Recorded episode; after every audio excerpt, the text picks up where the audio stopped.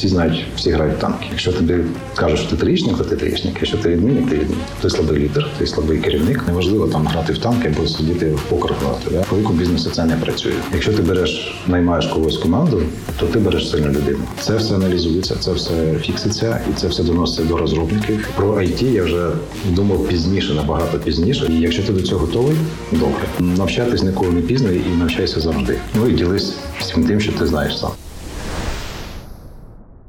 Привіт, мене звати Надія Гульчук. Привіт, я Дмитро Мельникович. Це подкаст відверто про ІТ».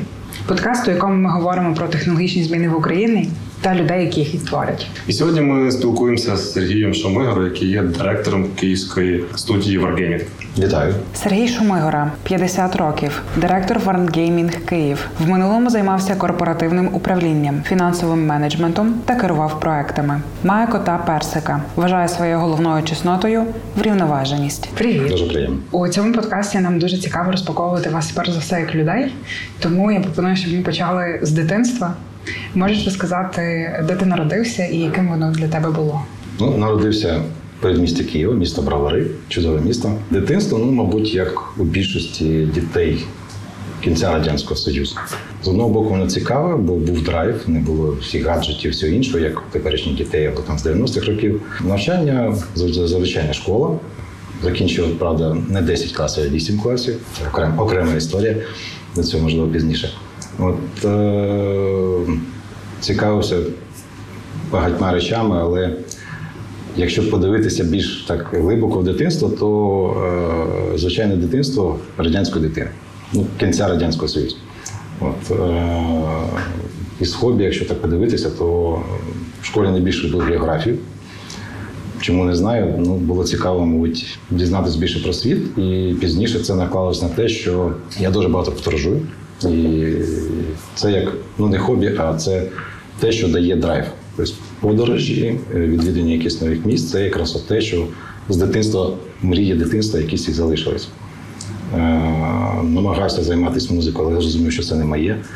Е, Три місяці проходив з великою трубою, всім сусідям надоїв. Вирішив, що це музика не моє. Музику люблю, музику слухаю, але не граю і не вмію нічого робитися. От ви грали на трубі, так? Да, я не пам'ятаю, як вона зараз називається, але е, всі тоді мріяли, тоді музична школа, е, звичайно, трубу невелику.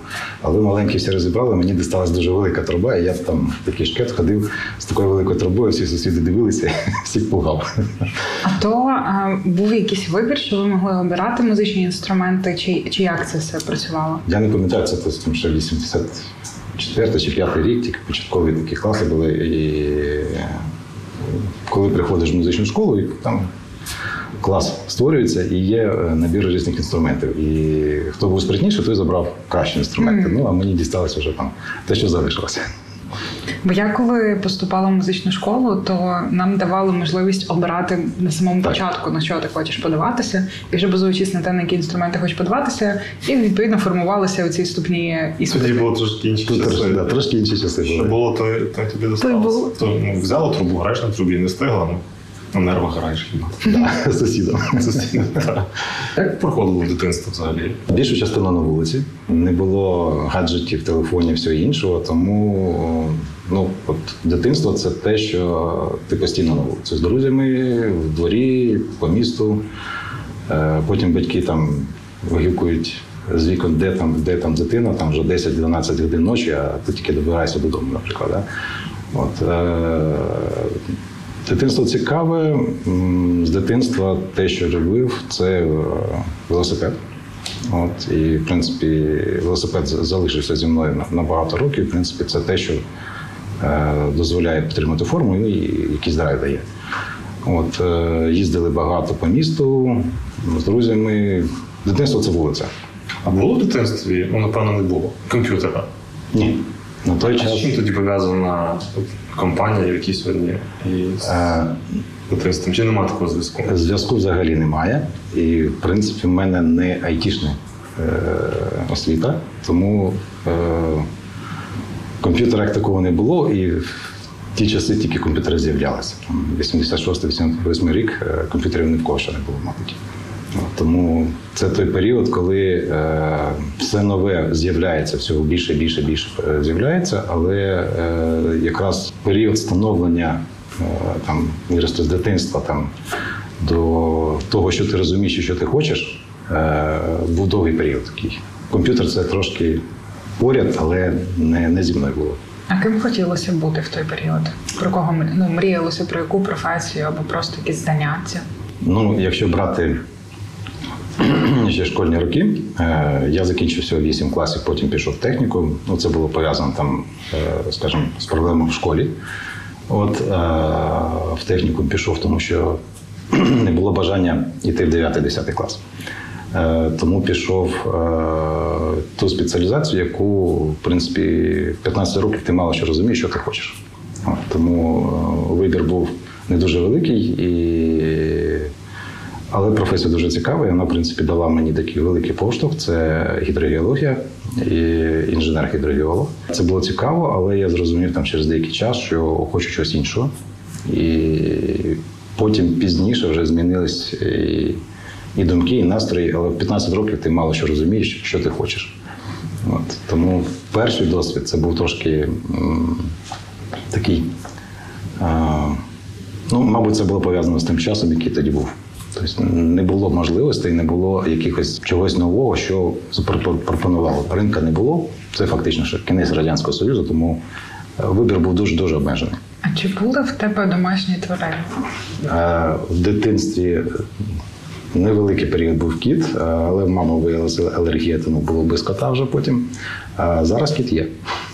А як звати? Е, Звати Персик, це шотландець е, персикового кольору, тому коли мене побачили, сказали, ну це персик, все, пішли Це вже не перший персик у нас в гостях. Персик. Ну, якщо персик був колір, персик? Не було персик? де шотландець? Треба передивись епізоди. Що з школою? Що за таємна історія? Чому тільки Ні, не таємно. Ну, е, якщо, ну не знаю, радянська школа трошки відрізнялась від української вже школи, навіть після 91-92 року. Е, радянська школа тобі дозволяє або ти добре навчаєшся, або ти не добре навчаєшся. Ну, це не клеймо і не там якийсь е, булінг, е, це просто відношення. Якщо ти трічник, то ти трічник. Якщо ти відмінник, то ти відмінник. Ти користуєшся цим. Навіть якщо ти розумієш більше або знаєш. Е, Тому школа була місце, де ти навчаєшся чомусь новому, але більше школа давала життя. Це вулиця, це читання книжок. В дитинстві дуже багато читав, е, навіть вів такі каталоги, скільки чого я прочитав там, за рік, наприклад, дуже багато читав. І, мабуть, це давало більше знань, ніж школа. Був трієчником, а технікум і вже університети був відмінником. Тому е, відношення радянської школи і всього іншого, воно от, е, на мені якраз дало той гарний приклад, коли десь баланс іде. Якщо тобі кажуть, що ти трієчник, то ти трієчник. Якщо ти відмінник, ти відмінник. Шансів поміняти касту не було. Ем, Дуже важко було на той час це щось робити. У мене була проблема з ногою, я лікувався в Криму, в Євпаторії, в дитинстві. Там 4-5 місяців лікувався. І останню четверть я закінчив завжди в Криму. Е, То перші три четверті в мене були трійки, а останню четверть приїжджав 4-5. Інше відношення, інше навчання, інші люди, і по- по- зовсім по-іншому. Ти там все проявляєш. А в школі, мабуть, е, ну, не так цікаво було. Яке вже було, напевно, це оціночне судження через той попередній, якусь попередню репутацію. Але знаєте, от саме, мабуть, от школа, де є такий життєвий досвід, що ти розумієш оці диспропорції, які можуть виникати в житті, і це дає набагато більше, ніж ти там був відмінником. Тобто ставлення до життя було інше. Ну, взагалі, я школі вдячний, тому що от, е, те, що в школі навчився, от і дало поштовх в майбутньому, те, що я там далі вже там навчався, далі там розумів по життю і все інше. Тобто е, школа, можливо, дає менше, ніж життєве життя біля школи. Мабуть, так. Ти згадував, що багато читав. А що це було за література? Ну, більше, мабуть, це пригодницьке. Е, Все, що було пов'язано з географією або з іншими країнами, от, е, і те, що було пов'язано з кораблями. Е, Дуже любив моделі.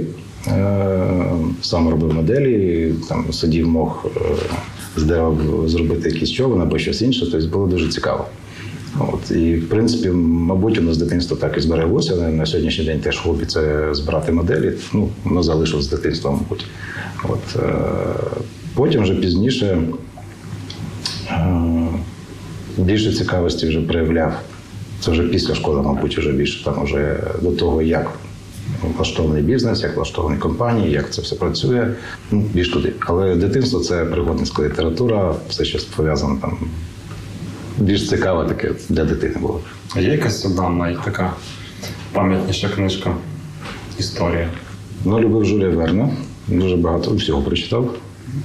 Чомусь зразу подумав про дітей капітана Гранта.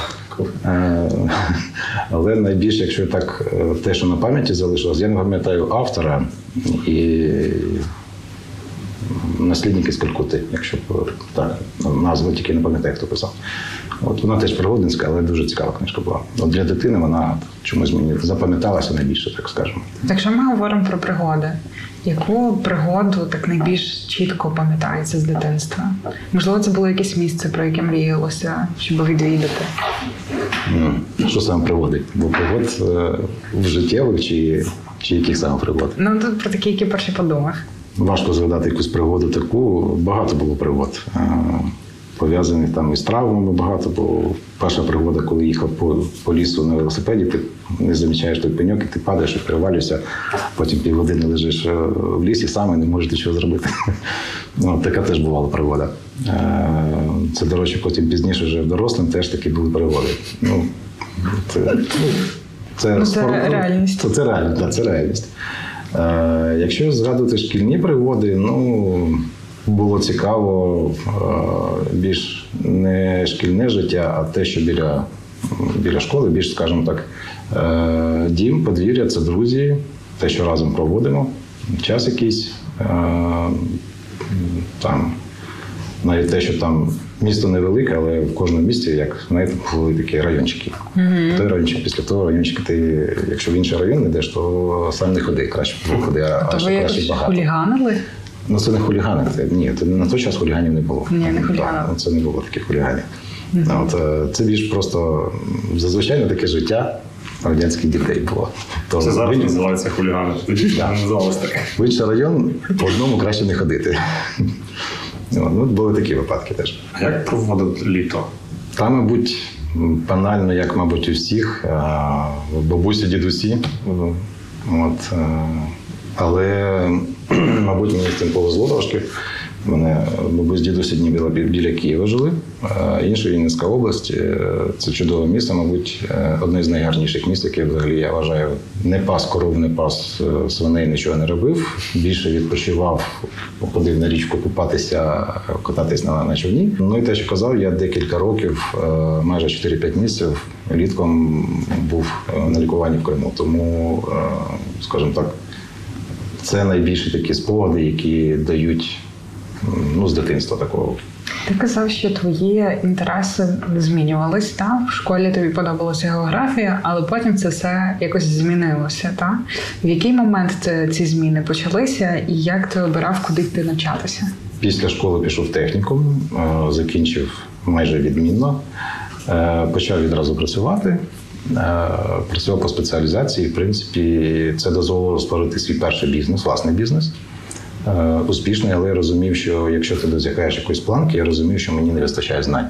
І якраз у той момент, там 20 років, е, в принципі, як у багатьох, е, 20 років приходить, ти розумієш, що ж ти хочеш на самому реальності. І я розумів, що не вистачає знань, і пішов навчатися на іншу спеціалізацію вже.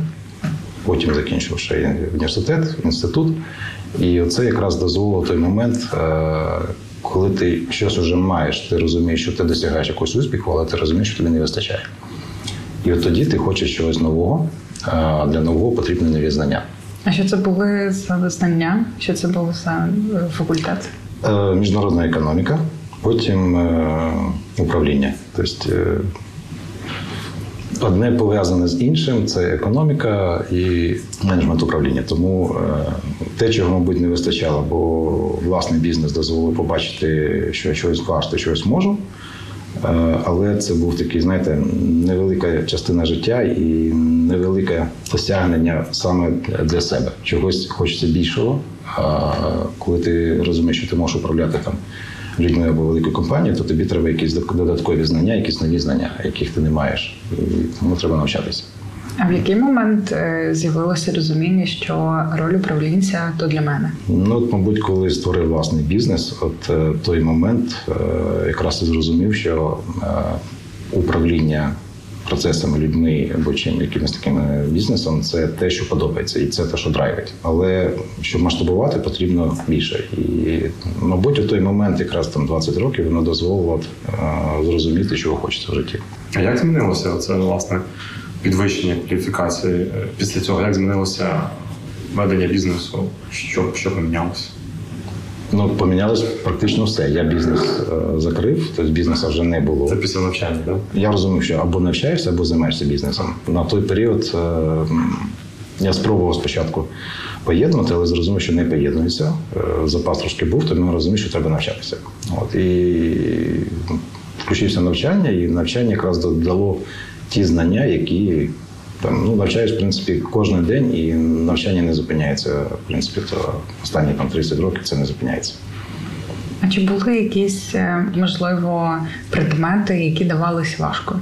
Чи навчання загалом йшло дуже гладко, бо відчувалося, що в цьому є потреба? Ну, всі ми були студентами.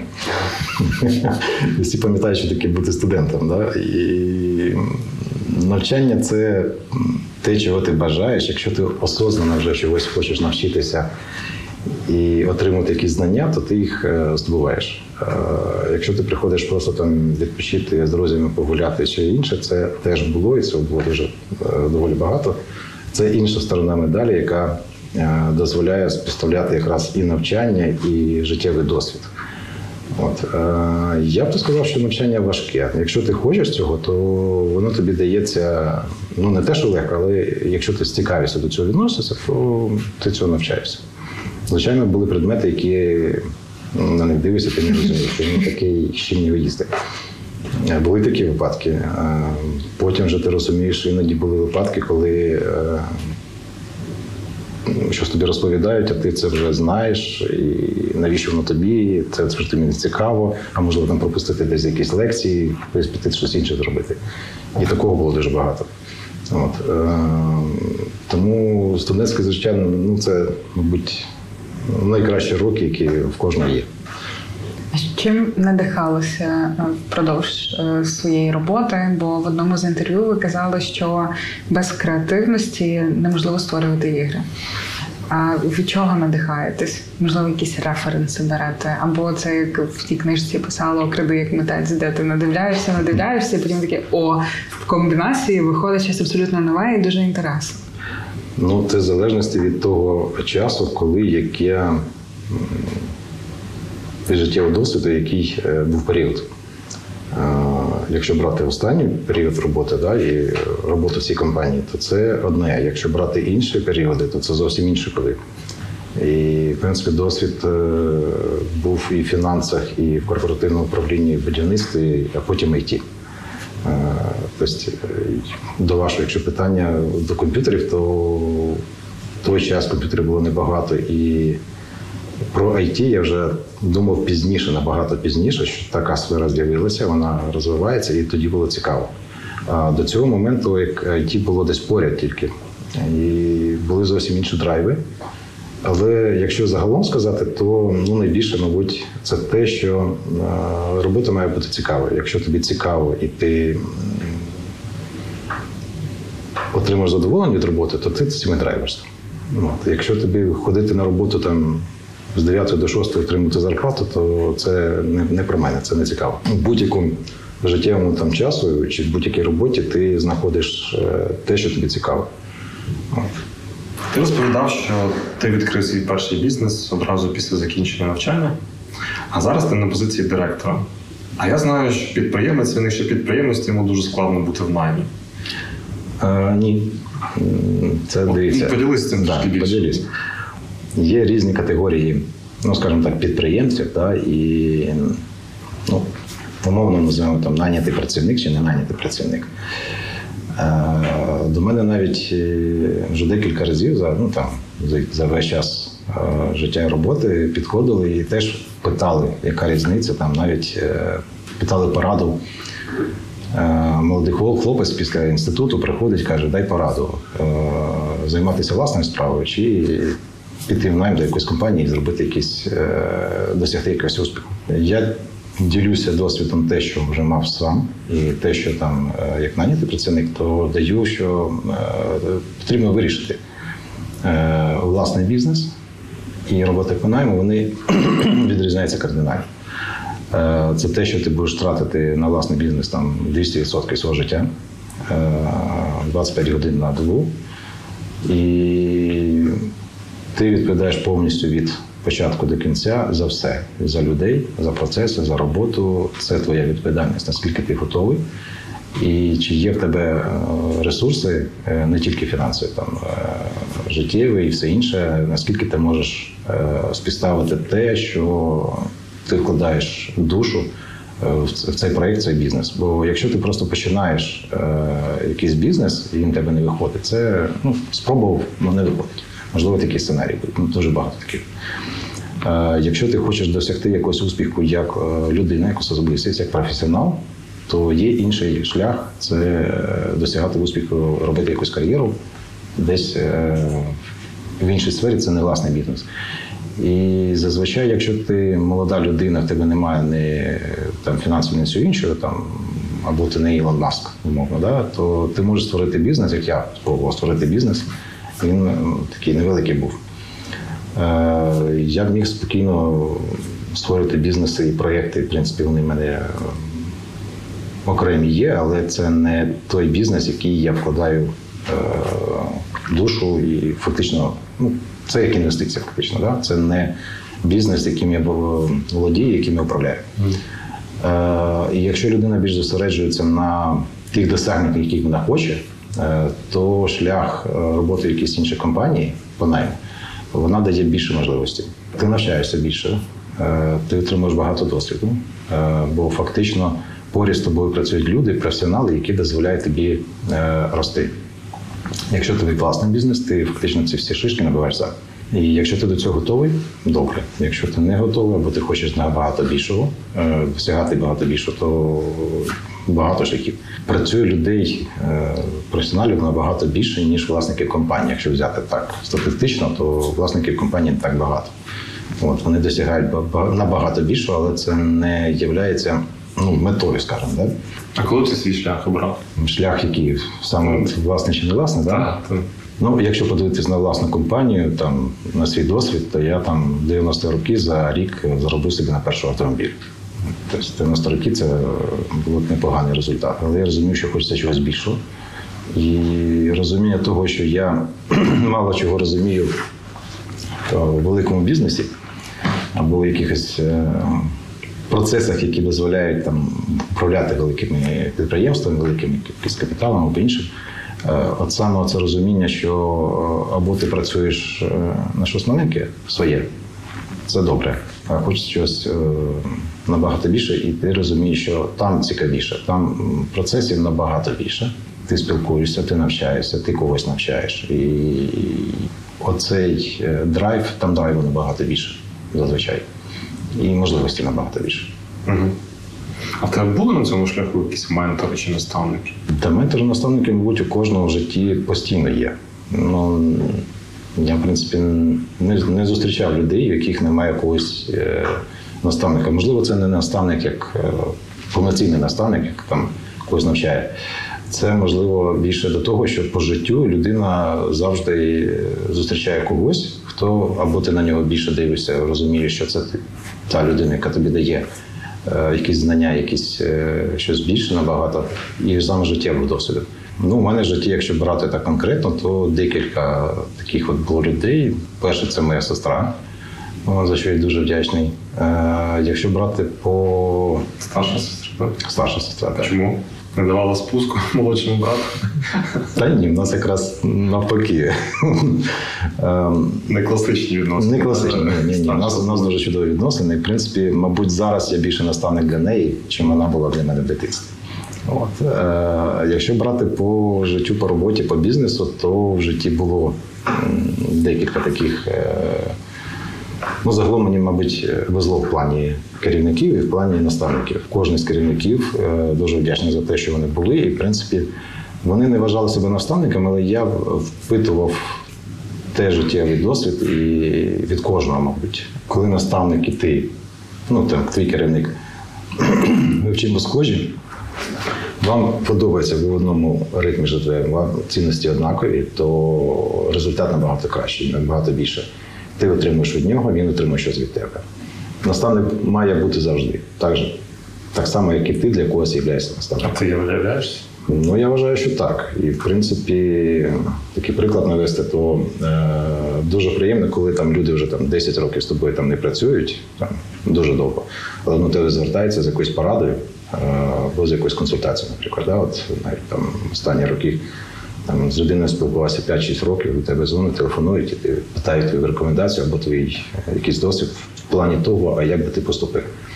Ну, мабуть, оце і є відповідь, що наставником може бути хтось поряд, навіть не відчуваючи, що ти ж не наставник.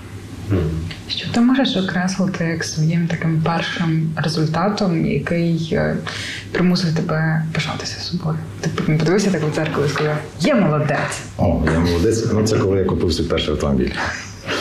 Дуже люблю автомобілі, дуже люблю А їздити. який? Що це було? Ну, це була дев'ятка, яка ще була машина в Радянському Союзі, не зелена. Дуже дуже, незвично, але дуже хотілося такий автомобіль. Да, дуже люблю автомобілі. Е, В принципі, в дитинстві, ну, мабуть, е, згадався якраз такий випадок. Пішов е, секція картингу була Е, біля школи, сходив записатися, але як маленька дитина розумів, що мені зараз посадять в карти і я поїду. От, ну, цікаво. Але мені дали бензин, дали тряпку, іди мий. Тому Честь. Вчись, да, вчись. А, ну, якщо в Радянському Союзі е, в секції картингу треба було збирати карти фізично сам, сам ти його створюєш. Це не зібрав, не поїхав. Да. Клас. То фактично, ну, походив якийсь час, але зрозумів, хотілося зразу сісти і поїхати. Ну, як це так не працює, але Дуже береш щось шурупчики. Добре, що в секції космонавтів не пішов. космонавтами всі хотіли бути, але секції не було. Збори ракети. Да, і полетиш в космос. Не всі закінчують наші курси. Десь так було, да. Ну, от, е, купівля першого автомобіля, мабуть, е, ну, і було тим драйвом, що розумієш, що ти щось можеш робити. От, е, в сім'ї не було, в та- тата не було автомобіля, тому от, бажання мати автомобіль це якраз той драйв, який був. Ну, вже перший автомобіль, пам'ятаєш, дуже довго, вже дуже багато автомобілів за життя було, але це такий А чи був момент, коли ти чогось боявся на шляху свого розвитку? В життєвому, чи в кар'єрі, чи в бізнесі, чи в чому? Давай на життєвому. В життєвому Так. Цікаво. Та, мабуть, як і кожна людина, вона чогось боїться. Там можна боятися павуків, можна боятися там, висоти чи чогось іншого. Е, довелось багато літати і любив літати, подорожувати, але е, з часом зрозумів, що зараз у мене е, з'явився страх польотів. В дитинстві Ну, не знаю, якогось такого страху не було, тому там якісь травми з'являлися, там десь велосипеда падав чи ще щось було. От, е,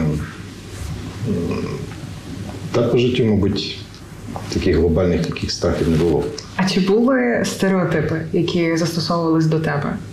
До тебе як до професіонала? Е, В дитинстві чи в житті? Вже в житті, коли В ти житті? почав працювати, так.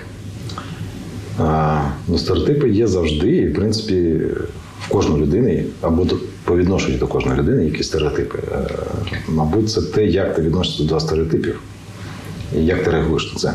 Е, я, в принципі, ну, школа мені дала такий досвід, і в принципі життя дало досвід, що е, до стереотипів треба відноситись. е, Ну, те, що обережно, спокійно і не реагувати на якісь речі, які тобі подразнюють або якісь е, дають негативний результат. Тому, якщо ти будеш реагувати на стереотип по відношенню до себе, і ти накручуєш себе, то це дає негативно більше. Тому Стереотипи в кожного є і по відношенню до кожного. Тому я до цього спокійно відношусь. Я не вважаю, що треба реагувати на стереотип, наприклад, до мене якийсь. Ну, це думка кожної людини, наприклад, по відношенню до мене. Добре, я думаю про когось інше щось теж. Це моя думка. Тобто ти не пам'ятаєш чогось такого. Ну, з таких з дитинства стереотип це ти да? А, Ну, добре, я пішов в техніку, пішов в інститут, і я відмінник. Ну, добре, я довів, що це не стереотип відношення до мене. Все. Тут такий лейбл хотіли повісити. Все трішник. Таке. Ну, дивіться, зазвичай ну, мій досвід показує, що відмінники Радянського Союзу залишались там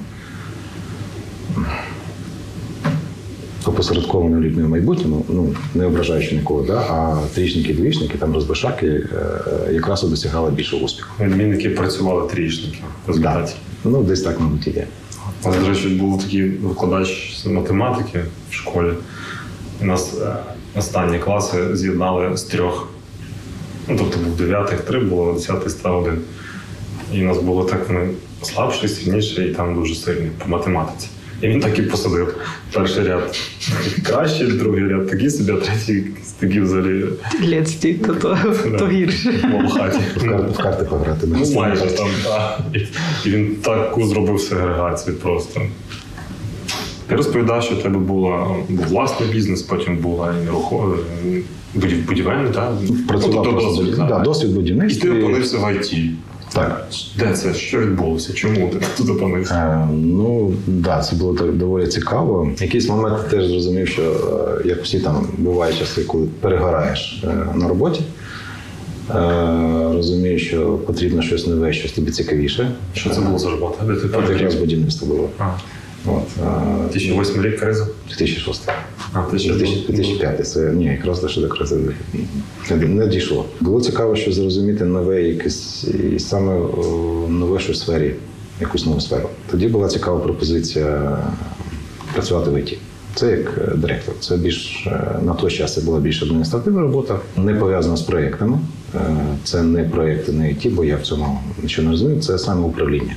Управління компанією, управління процесами, бізнесом, як е, допомога саме виробництву е, те, що працювало. То було цікаво і було досить незвично, ду- дуже важко. Я перше там декілька місяців розумів, що можливо це не, не, не та сфера. Але, е, скажімо так, не, те, що вперся, а зрозумів, що якщо ти впрягся, то ти впрягаєшся. Треба щось робити. Це важко було, бо це зовсім інше. Зовсім інше. Да, це зовсім інше. IT – це зовсім зовсім інша сфера. То якщо там кажуть, що можна управляти, якщо ти управляєш якимось процесом якоїсь компанії, то можна там управляти е, в космос когось відправити або щось інше. Десь можливо так, але мабуть, IT вона трошки відрізняється. Тут більше потрібно розуміти специфіку, зрозуміти людей, відносини і те, як е, люди взаємодіють між собою. Тут немає якихось таких жорстких там, як виробництво там процесів будівництва, там збудував щось або корпоративні якісь правила, там або фінансах, там фінансовому директору, або там бухгалтеру трошки простіше, бо все знайомо. Дебіт кредит, звів, все, тебе все виходить, ти молодець. А тут загалом трошки інше. От. І було цікаво, дуже цікаво. І в принципі, це дало, мабуть, поштовх е, навчатися чомусь новому. І багато-багато різних е, викликів. І... Але перевага ти бізнесу це те, що ти е, не маєш рутинної роботи. Бо якщо брати там якийсь зазвичайний бізнес, там, будь-що, е, в тебе є рутина, ти розумієш, що ти там щось робиш постійно, постійно. В IT трошки інше. Особливо, якщо ти працюєш не аутсорсингу, а а в продакшн компанії, яка виробляє свій, свій продукт, це трошки інше. Досвід показує, що там кожен рік, мабуть, навіть півроку якісь зміни відбуваються. Будь-що там, щось нове. Або щось е, ти розумієш, що щось не працює, ти це закриваєш, якісь проекти закриваються, чи щось інше, якісь процеси треба змінювати. Е, Це як живий організм, який постійно росте. Постійний драйв е, от, накачує тебе більше цікавості, цікавості. Повернувся би зараз назад. Ні. Як раніше казав, робота має приносити задоволення. От коли робота приносить задоволення, ти бачиш результат. От це, мабуть, той драйв, який по життю ти десь, десь шукав. Е, Якщо б це була інша сфера, мабуть, е, Ну, в ІТ я так довго не затримався. Тоді, мабуть, якщо інші якісь були якась сфера. IT якраз дає дуже багато цікавого і дуже багато цікавих речей. Розкажи більше про компанію свою, в якій ти зараз директор. Чим вона займається взагалі? Ну, компанія Wargame – це одна з найбільших е, компаній е, free-to-play. Основний продукт це World of Tanks. В Україні World of Tanks є найбільш популярною грою. Вона якщо казати. Компанія велика, компанія динамічна, компанія постійно розвивається. Компанія присутня на всіх. е, Ну, у нас є такий на, на всіх часових поясах. Тобто компанія працює, в принципі, 24 на 7. Від Азії до Америки, Європа, ну, все. Основний продукт це танки, є кораблі, є літаки, які зроблені в Києві. Е, Є багато речей, які невеличкі проєкти, і мільйонна аудиторія це вже як ком'юніті. Да? І в принципі я ще ну, за, за, за всю кар'єру, яку працюю тут, то не зустрічав навіть е, в Києві в Україні. Якщо ти з кимось зустрічаєшся, когось бачиш, сам знайомишся, всі знають, всі грають в танки. Ну, це дозволяє е, в якійсь мірі якусь комунікацію налагоджувати більш тісно, скажімо. Да? Всі цікавились, всі просять якісь там бонуси, чи можливо там якийсь е, окремий танк, там дай мені якийсь танчик чи щось інше. От, е, різні випадки були. От, е, компанія динамічна, компанія дуже цікава і. Е, Як казав, це продукт, який створив біля себе велике ком'юніті. В Україні, в усьому світі дуже багато гравців, дуже всі цікавляться, і сама гра дуже цікава. От е, танки не грав. Я Ні. якась Я особливість грала. танкістів? Ну, так. чимось? Ну, мабуть, пізніше розповість. Е, да, ну, якщо. А взагалі в комп'ютерні ігри граєш? Граю. А які? Ну, стратегія більше. А Яким саме? Сіті.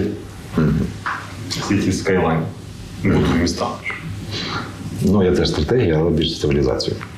Цивілізацію теж колись грав, але вона мені якась дуже обмежена в, в цьому. Нема простору творіння. Ну, цивілізація це те, що в принципі створила стратегію, і в принципі як танки створили окремий, окремий е, вид е, гри. От, тому Танки десь теж ну це не стратегія, але десь воно щось має. там дуже пов'язано багато. Там і екшен, там і стратегія, там і постріляти, і заховатися, посидіти там в кустах. Не зустрічав людини, яка не грає в якісь ігри, там, хоч на телефоні, хоч на планшеті або в комп'ютер. Діти грають в одні ігри, дорослі в інші. Тому ігро- ігрова тематика, ігровий бізнес це те, що, мабуть, е, ну, буде постійно. Воно буде змінюватись, е, буде ставати більш якісно, більш цікавим, більш е, драйвовим, але це залишиться з людиною завжди. Бо це те, що дає людині відпочити, і навчитися чомусь. Ти граєш? Звичайно. Танки. Танки так. Ти може ти там працюєш чи Ні. Чи до того вже? Як в Архейм вже майже 12 років, і в принципі якраз е, танки з'явились теж тоді. Е, Більше грав стратегію, зараз танки, але більше навіть е, в кораблі граю. Е, м, Але більше не в комп'ютері, а більше на планшеті граю. Є е, мобільна версія танків, правильно? Танки так граю на планшеті. Там в тебе є свій просто аккаунт, він синхронізується з будь-яким гаджетом. Так? З ним заходиш просто. Ні, е, на планшеті і PC-шної версії це трошки інше. А, ти не можеш в одному почати, в іншому продовжити. Це, це інше. А чому так? Це було б кру- круто. Аккаунт ти маєш один, ти маєш там е, ну, доступ до аккаунту, доступ до системи один. Але ігри зовсім інші, це інші різні платформи. Ну, ти їдеш, наприклад, ну, не знаю, в метро, пограв там, заховався в кущі, пішов додому, сів за комп, виїхав з кущів. Ну, Тут е, маленький коментар. Це просто різні ігри, але в туші на телефоні можна грати на комп'ютері теж. О, клас. Через Steam. Але проблема в тому, що в метро заховався в кущі, поки ти доїдеш додому, тебе Тоже заб'ють. То не то не найліпший варіант сховку. Тобто основна особливість е, танків це онлайн гра, правильно? Тобто там це онлайнна гра, це командна гра. Е, постійно відбувається життя, там немає перерви якоїсь. Ну, Так, це ж мільйон, мільйони гравців. Це, якщо подивитися, то ну, мільйонів фанатів, мільйонів гравців, які постійно грають. Дуже багато цього. Є змагання, чемпіонати. свій час так, кіберспорт теж про- про- проводили, і навіть у Києві проводили змагання. Якогось це вже спорт стає. Якогось це, можливо, там багато життєвих прикладів, як от чоловік е, дуже багато грає в комп'ютерні ігри, там танки, і там дружини не приділяє увагу. Наприклад, да? такі теж випадки бувають, на жаль. От, ну, це залежить від людини. До речі, цікава ця сторона. Компанія взагалі якось е, досліджує це питання. Якось працює з Це поодинокі випадки. Ну це більше, мабуть, до того, що людина залежна від чогось. Е, Неважливо там грати в танки або сидіти в покер грати, да? або там ходити десь в доміно. Ігроманія. Да, це Окей, але це ж вже питання екологічності і соціальної якоїсь відповідальності компанії. Е, Компанія приділяє цьому увагу, звичайно, і ми реагуємо на якісь випадки або якісь е, речі, то що стосується компанії. Але якщо людина ну, відноситься до життя по-іншому, там і це більш е, хвороба людини, наприклад. Ну я не скажу, що це масова якась проблема. Тобто це Тобто, ну, умовно, є в компанії доступ до статистики, хтось який часу проводить, і, звичайно. і ви там, наприклад, чувак, ти вже дуже довго, йди, Ні, йди погуляй. Тема дозволяє вести статистику будь-яку. А там тобі різні присвоюються. Ну, Counter-Strike, я знаю, там звання. Ну, Колись те ж саме, так. в агенції грали з, з командою. І в нас був там один Ну, такий працівник. Це я один раз грав з ним. Тоді ну, ніби там давайте, давайте, давайте. Ну я заходжу. А він такий непримірний в офісі був. Заходжу, а він там якийсь генерал. Я там бігаю, він мене там ножем зарізав, навіть не чув. Отак е, готується. Так готується А що ж ти був таки зробив, що він тебе так зарізав? Ну, в різних командах просто був в Counter-Strike, і він там ззаді. Маючи досвід в бізнесі, маючи досвід на управлінських позиціях, тобі, напевно, дуже відомо поняття як мікроменеджмент. Як ти до нього ставишся з точки зору керівника і чи щодо себе ти відчував? Дати коротку відповідь чи таку? Ну, у нас час є. Час є, да? Ну, якщо коротко, мікроменеджмент це, це негативно, і в принципі це не зі мною. Ну, я дотримуюсь тої точки зору, що е, командна робота це команда сильних гравців. І якщо ти береш, наймаєш когось команду, то ти береш сильну людину. Е, якщо ти будеш брати людей, з якими ти будеш ходити і казати, що їм робити і як робити, то ти слабий лідер, ти слабий керівник.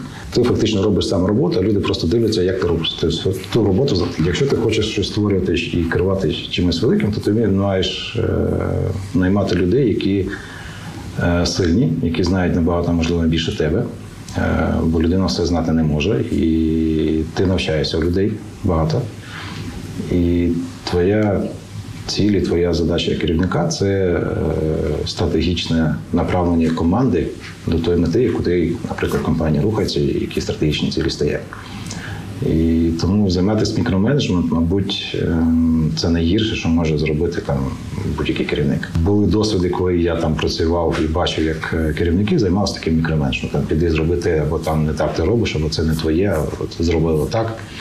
Е, То це якраз ти дивишся, як за тебе роблять твою роботу. І це робить роботу твій керівник. Ну це в бізнесі, в великому бізнесі це не працює взагалі. Що найцінніше ти навчився в е, своїй команді?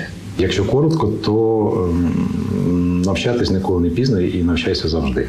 Е, Бо люди, які поряд з тобою, вони, мабуть, загалом знають більше, ніж ти, і вони можуть тобі дати набагато більше, е, ніж ти можеш дати кожному окремо. Тому отримуй від е, своїх колег максимум, ну і ділись всім тим, що ти знаєш сам. Командна робота якраз дозволяє е, рости як керівнику, як тобі, як особистості, і дозволяє е, бізнесу, компанії е, теж більше зрости.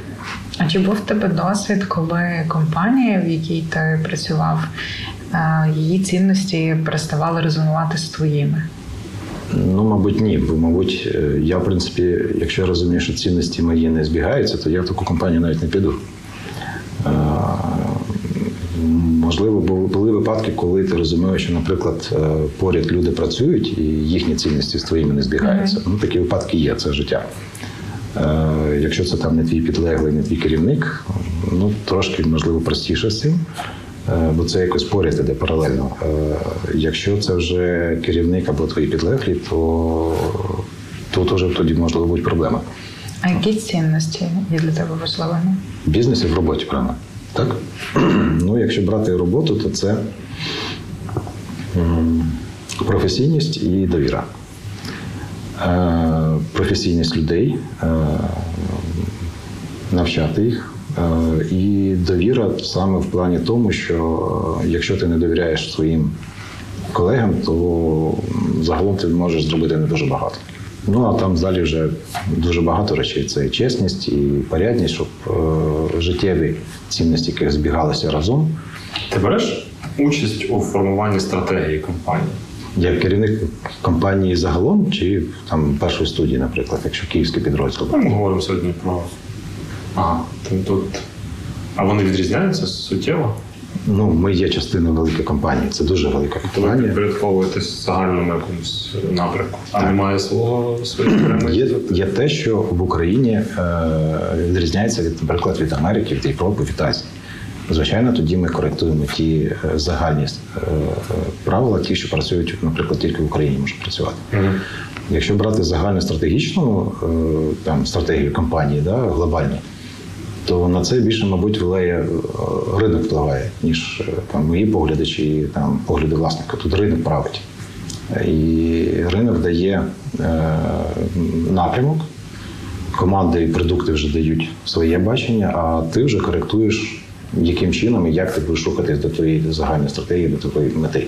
Так, по суті, аналітичні дані збираються і вже потім просто їх обробляєте і імплементуєте. Ну, якщо так коротко сказати, то десь так воно є. Тобто, але мої погляди, мої е, бачення це вже е, як наслідок глобальних стратегічних якихось бачень глобальної компанії і на те, що впливає. Десь так. У нас є е, питання від партнера Укрсиббанку. Чудовий партнер. Мій клієнт Укрсибанку. А яка роль зворотнього зв'язку користувача, оцінки користувача взагалі для, для вашої компанії, для розробників?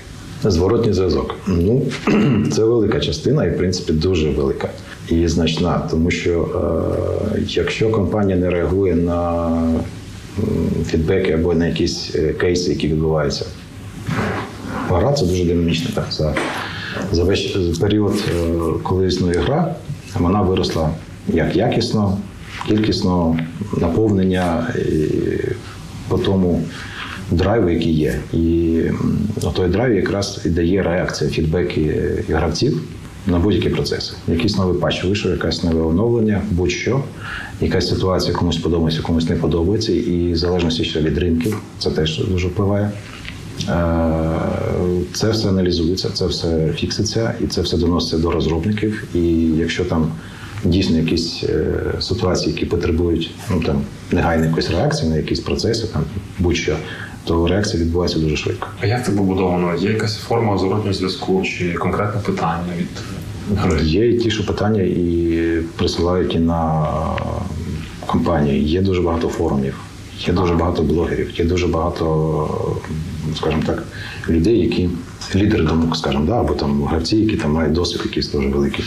Вони дають якісь оцінки. Да? Серйозні танкісти, так, так розумію? Так, так, дуже багато. Ну і багато блогерів, які дають якісь е, свої бачення, і люди ж послуховуються до того, що кажуть там, кого вони вважають лідером в цьому напрямку. І якраз поєднання цих всіх е, цього всього аналізу і дозволяє максимально швидко і реагувати на будь-що. А ви якось заохочуєте як компанія от, е, зворотний зв'язок? Звичайно. Подарунки там, не знаю. Проводяться дуже багато там. Ну до ковіду дуже багато було різних е, івентів, будь-чого. Участь у виставках то вже, то вже трошки по-іншому. Там будь-що і якихось е, івенти саме в грі, наприклад, навіть да, там ну подарунки не фізичні, наприклад, навіть там у грі якісь е, подарунки до будь-яких там. Там річниця як ви- виходу в гри чи будь-що, або якийсь новий патч виходить, то теж якісь подарунки. От, е, фізичні подарунки теж бувають. Ну, ну, на мільйони гравців це фізично неможливо зробити. Тому більше направлено, скажімо, на саму гру. До слова, е, наш партнер Укрсибанк BNB Paribas Group в минулому році, 22-му, оновлював свою платформу і так само звернувся до користувачів за зворотним зв'язком. Ну там були подарунки. І як результат вони отримали перше місце від Асоціації корпоративних медіа України за ту платформу, яка в них получилася, в тому числі за участі користувачів. Ну, мені приходило. Приходило, так? Да, да. Ну, це загальна практика, це, мабуть, всі компанії так працюють. Е, А дайте свій фідбек, е, як працює там додаток ваш, наприклад. Да? От, е, подобається, не подобається. Ну, я вважаю, що без е, зворотного зв'язку бізнес будувати нема сенсу. Ну, буде дуже важко. І вирогідність, що бізнес там через якийсь спроба, час так, так. зупиниться або піде не туди, куди треба, це дуже велике. Так. Кастомізація наша все. Яку музику ти слухаєш? Рок. Ну, якщо так коротко сказати, да? дуже люблю Imagine Dragons. На жаль, вони не приїхали минулого року в Київ. От, ну, сподіваюся, що після війни вони якраз до нас дуже швидко приїдуть. Я собі насправді дуже розраховувала, що ти скажеш рок. Бо мені від тебе йде такий вайб Scorpions, Led Zeppelin, Metallica, Black Sabbath, щось Ну, от таке. це те, що з дитинства ти слухав. Тобто, ну, це якраз музика дитинства, вона, в принципі, до, цього часу. Да. Як ти відпочиваєш? О, цікаве питання.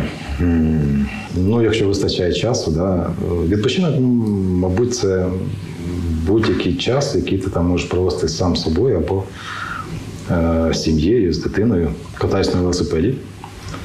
Е, Останні роки не вистачає на це часу, але е, почав кататись на лижах. От, е, ну, мабуть, е, там відпочинок е, поїхати кудись, якийсь нову подорож, це, мабуть, найкраще, що може бути. От, бо це тебе перегружає, бо там 4-5 днів якоїсь подорожі це дає е, такої енергії дуже великий заряд. Е, останні там, роки до ковіду ще е, брали е, автодім і їздили по Україні, наприклад. Теж дуже цікавий experience такий був. Було дуже цікаво і Це суцільний чи причеп? ні, ні, великий прямо автобус. Клас. Да. Дуже цікаво. можна паркуватися? А, якщо готуватися, то ти розумієш, є паркінги, є місця, і навіть е, без, без, без проблем. А яка локація найбільше сподобалась? Важко сказати. Ну, мабуть, в Карпатах все ж таки.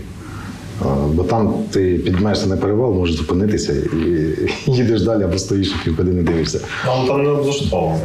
Ага. Єдине я знаю в Карпатах, це в Буковелі облаштований паркінг був, проте може забудувати. Ні, ну дивіться, те, якщо готувати серйозно, то така подорож розуміється, що ти е, маєш все для того, щоб зупинитися навіть в лісі, Ага. де будь завгодно. От е, ми їздили і зупинялися в Херсонській області в Олешкові піски. Ти просто в лісі стаєш, там охоронника попросив, тобі там 220 дали, вимкнутись кудись все. Більш нічого не треба е, в цьому випадку. Тому Я власне думав про знаєш такі, як в Європі, там ти приїжджаєш, це паркінг, душ окремо там. У нас такого немає. У нас, нас таке тільки-тільки починає з'являтися. А В Херсонській області там на, на морі такі вже місця з'являються, такі вже місця є. От. А, якщо брати по Україні, то цього ще дуже мало. А Коли ви зупинялися з сім'єю десь в горах, а до вас туди фургончик, е, залазили якісь е, Ну, борсучки? Скажімо так, ми більше ще поважаємо більше комфорту, тому якщо там зупинятись в горах, це так, але е, більше все ж таки зупинялися на якихось місцях, де більше людей, де більше цивілізації, де там більше сервісу, скажімо так, є. Скажи, чи ти використовуєш свій персональний бренд в, в роботі, в комунікації? І якщо використовуєш, то як? А що таке персональний бренд? Ти. Маєш на увазі? Тебе. Мене? Як персону, так. Ну, якщо брати бізнес роботу, то, мабуть, в принципі, моя позиція на сьогоднішній день вона не вимагає, не потребує якогось е, бренду, скажімо так. Якщо брати бренд, е, як мене особисто, то для мене більше важливо е, те, що які люди поряд зі мною, як вони працюють, і хто живе там. Ну, моя сім'я і мої рідні. Це їх ставлення, їхні відношення, і це більш персональне, це більш е, ну, особисте, скажімо. Це не стосується бізнесу або роботи. От, якщо брати бізнесовий бренд, е, ну це той результат, який ти отримуєш від роботи. І якщо люди бачать якісь результати, там за декілька років там з тобою зустрічаються і говорять про з тобою про якісь справи, і те, що цікаво вам. Бо м, я не вважаю, що в даному випадку це оцінка якогось бренду чи якась оцінювати себе як е, ну, продавати себе, це не записати десь резюме. Свій бренд це не, не працює. В LinkedIn є В? LinkedIn є. Ну я, мабуть, не дуже багато людей в ІТ, які не мають е, профілю в Фейсбуці. А, У мене немає? Фейсбуку. Нема. Клас. LinkedIn є, в мене є меседжери для роботи. У мене всі є все, що мені потрібно. LinkedIn, є Teams, є Telegram, меседж, будь-який. А Facebook це не моє. Не було нікого? Ні. Цікаво. Що тебе дратує в бізнесі? В бізнесі. Якщо людина займається бізнесом, цей, цей буде дратувати будь-що. Бізнес, якщо не дратує, то це не бізнес, це трошки вже інше. Е, Це вже тоді хобі якесь можливо. Бо бізнес і має давати виклик, е, якісь подразнення, щоб ти чогось досягав. Ну, бізнес без дратування ну це просто сидіти, щось робити, отримувати зарплату і все. Ну це не цікаво. Бізнес має подразнювати тебе. Він має давати тобі виклики, якісь, е, давати щось нове, щоб ти чогось досягав. Далі останній блок бліз, коли я задаю питання, і на нього треба відповісти, не задумуючись. Дуже швидко. Окей, фраза чи слово, якими ти а, підбадьорюєш своїх колег. Ніколи не здавайся. А свариш?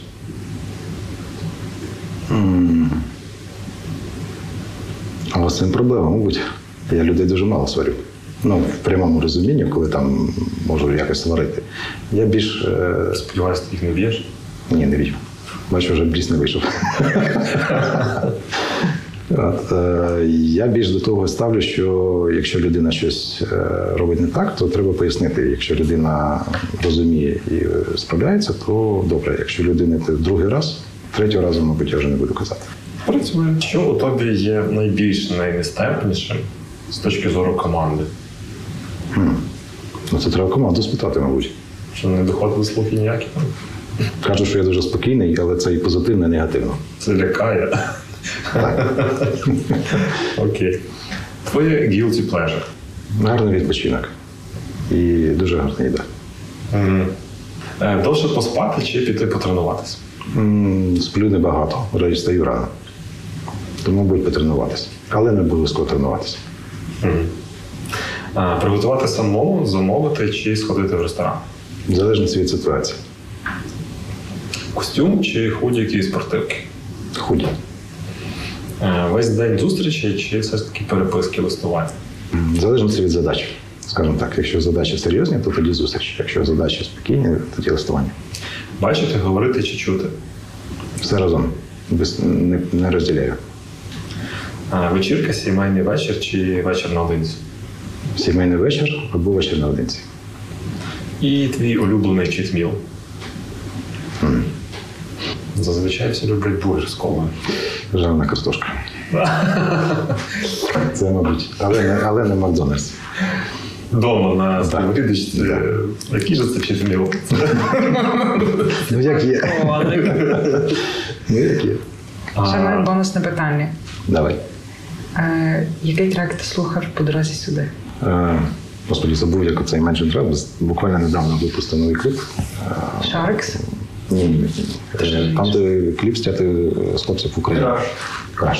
Крашт. Да, Я вже декілька разів прослухаю.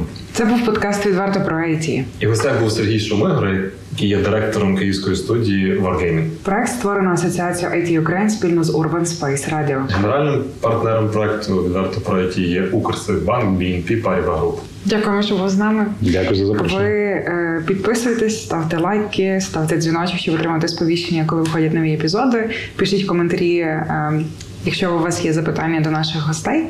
І почуємось в наступних епізодах. Дякуємо!